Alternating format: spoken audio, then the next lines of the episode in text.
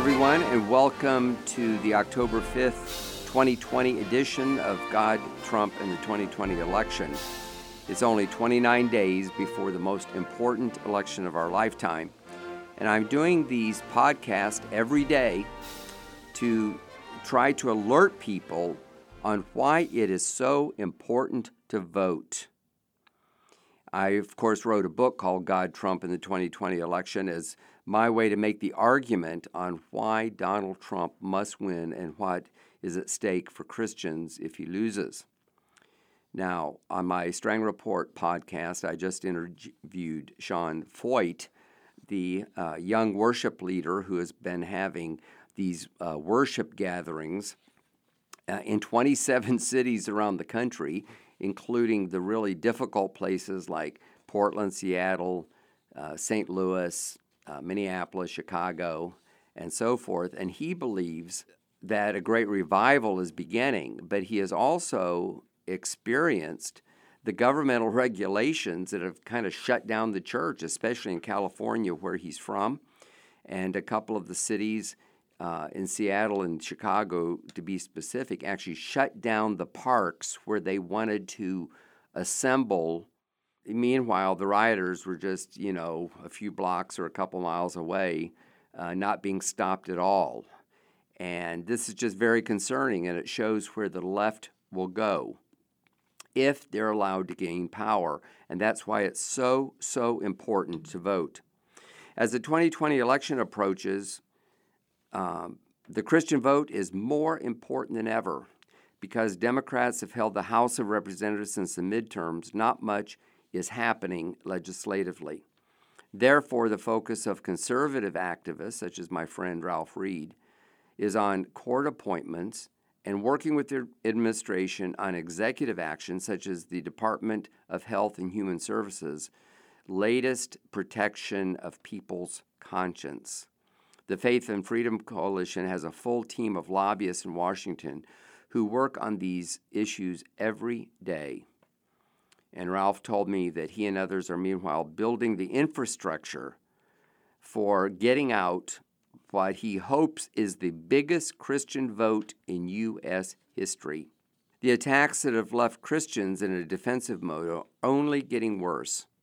Even respected thinker and author David Horowitz warns that the rising attacks on Christians and their beliefs threatens all Americans, including Jews such as himself. His book, Dark Agenda The War to Destroy America, uh, Christian America, should be required reading for anyone wanting to understand objectively what is going on in our mixed up culture. I might add that I did a very interesting podcast uh, with David Horowitz on the Charisma Podcast Network on the Strang Report. You can look it up. And also, I have read the book, it is excellent. You know, in the book, he talks about how radicalism began in the 1960s as activists began implementing Saul Alinsky's rules for radicals. He explains that when Democrats began showing their hatred for their political opponents, a departure from traditional American dissent, they began dehumanizing and delegitimizing anyone, including Bible believing Christians who disagreed with their left wing socialist agenda. These dehumanizing terms kind of became a cultural norm by the 1990s when political correctness came on the scene, and it applies to everything, not just politics. Today, political correctness has gotten so out of control, it borders on the ridiculous. As I was working on my book, the officials in Berkeley, California banned the use of gender specific words such as manhole and manpower. They took it out of the municipal code and they replaced it with terms like maintenance hole or human effort. Now, you can make an argument both ways. It might be more specific, but the idea is there is an attack, a politically correct attack, where somehow you're wrong if you say manhole, even though that's what it's been called for many, many years. I also heard on the radio one day uh, that in San Francisco, the homeless now must be called urban campers. However, we went to, we researched it, and it was hard for us to nail it down, but I did hear that it happened. And if nothing else, it's just an example of how ridiculous things have gotten. When I interviewed him for the book I wrote, God, Trump, and the 2020 election, conservative radio talk show host Dennis Prager shared a sentiment about political correctness that was similar to what Horowitz had said. Prager told me, the left are Orwell's friends, you know, referring to George Orwell's 1984, um, you know, fictional book about how things bad would get, uh, things would get uh, by 1984. And Prager went on to say, they won't say illegal immigrant. You can't even use the word illegal alien, rather, as undocumented migrant. Well, they might as well call bankruptcies undocumented withdrawals. Now, Donald Trump might not be the first politician to claim to stand up to political correctness, but he definitely took the fight to a whole new level. He wasn't an ideological conservative as much as he was a street fighter for common sense. His only ideology seems to be patriotism.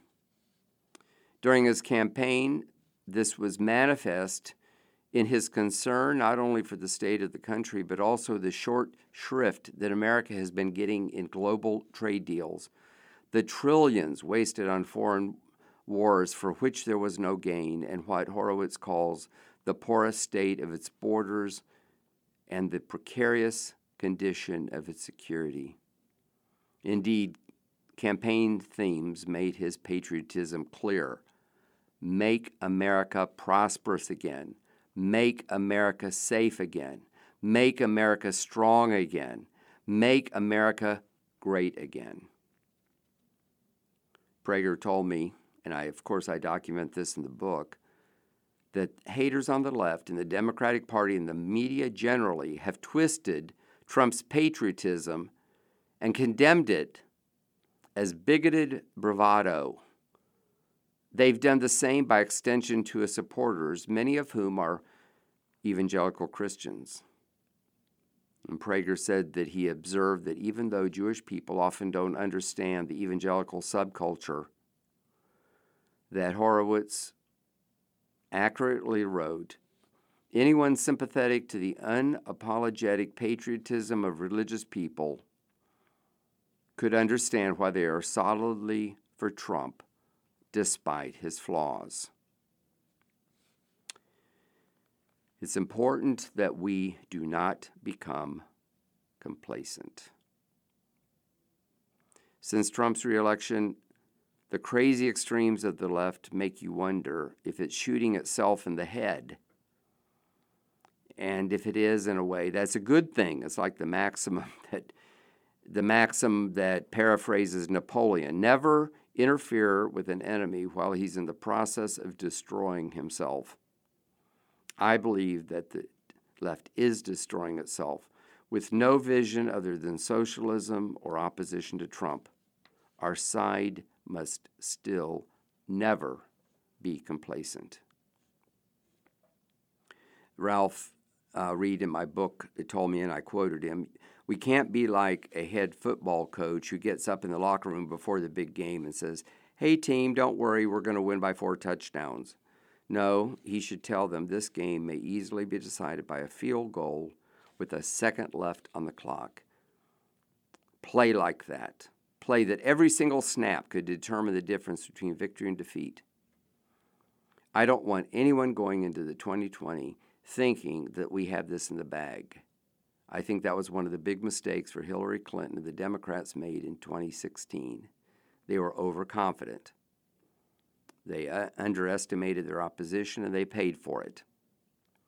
The Democrats will definitely bring their A game to the 2020 election. And as I discuss in my book, there are reasons why Trump might lose.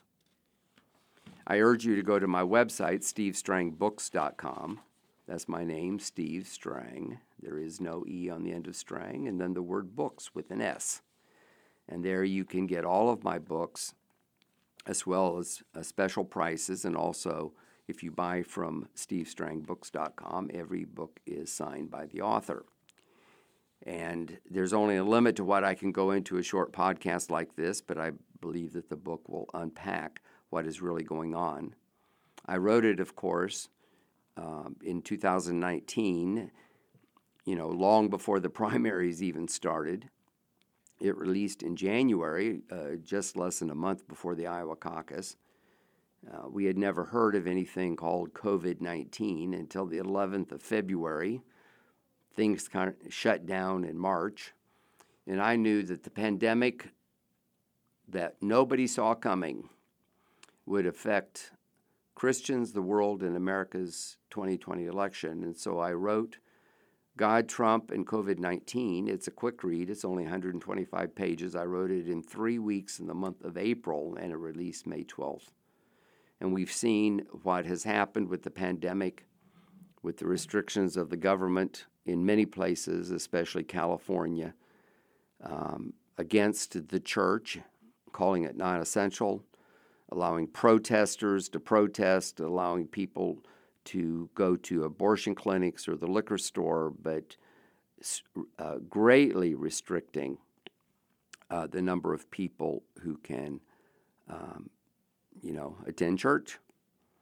Now, here in Florida, things aren't quite as bad. Things seem to be pretty much back to normal, but there are great restrictions. And also, if you listen to my podcast with Sean Feucht, which I hope you will do, we talk about how easily and how quickly Christians seem to go along with it. Very few are kind of fighting back. There are some court cases. I've done podcasts with Matt Staver and some others who are actually fighting this. We did a panel discussion uh, specifically on that with uh, Rodney Howard Browne and Che Ahn. You can also find that on the Charisma Podcast Network uh, and also on charismanews.com. So, with that, I'll wrap up this edition of the God, Trump, and 2020 election podcast for uh, Monday, October 5th, and encourage you to tune in tomorrow for another podcast as we count off the days to the most important election of our lifetime. Thank you for listening. Share this with others. God bless you.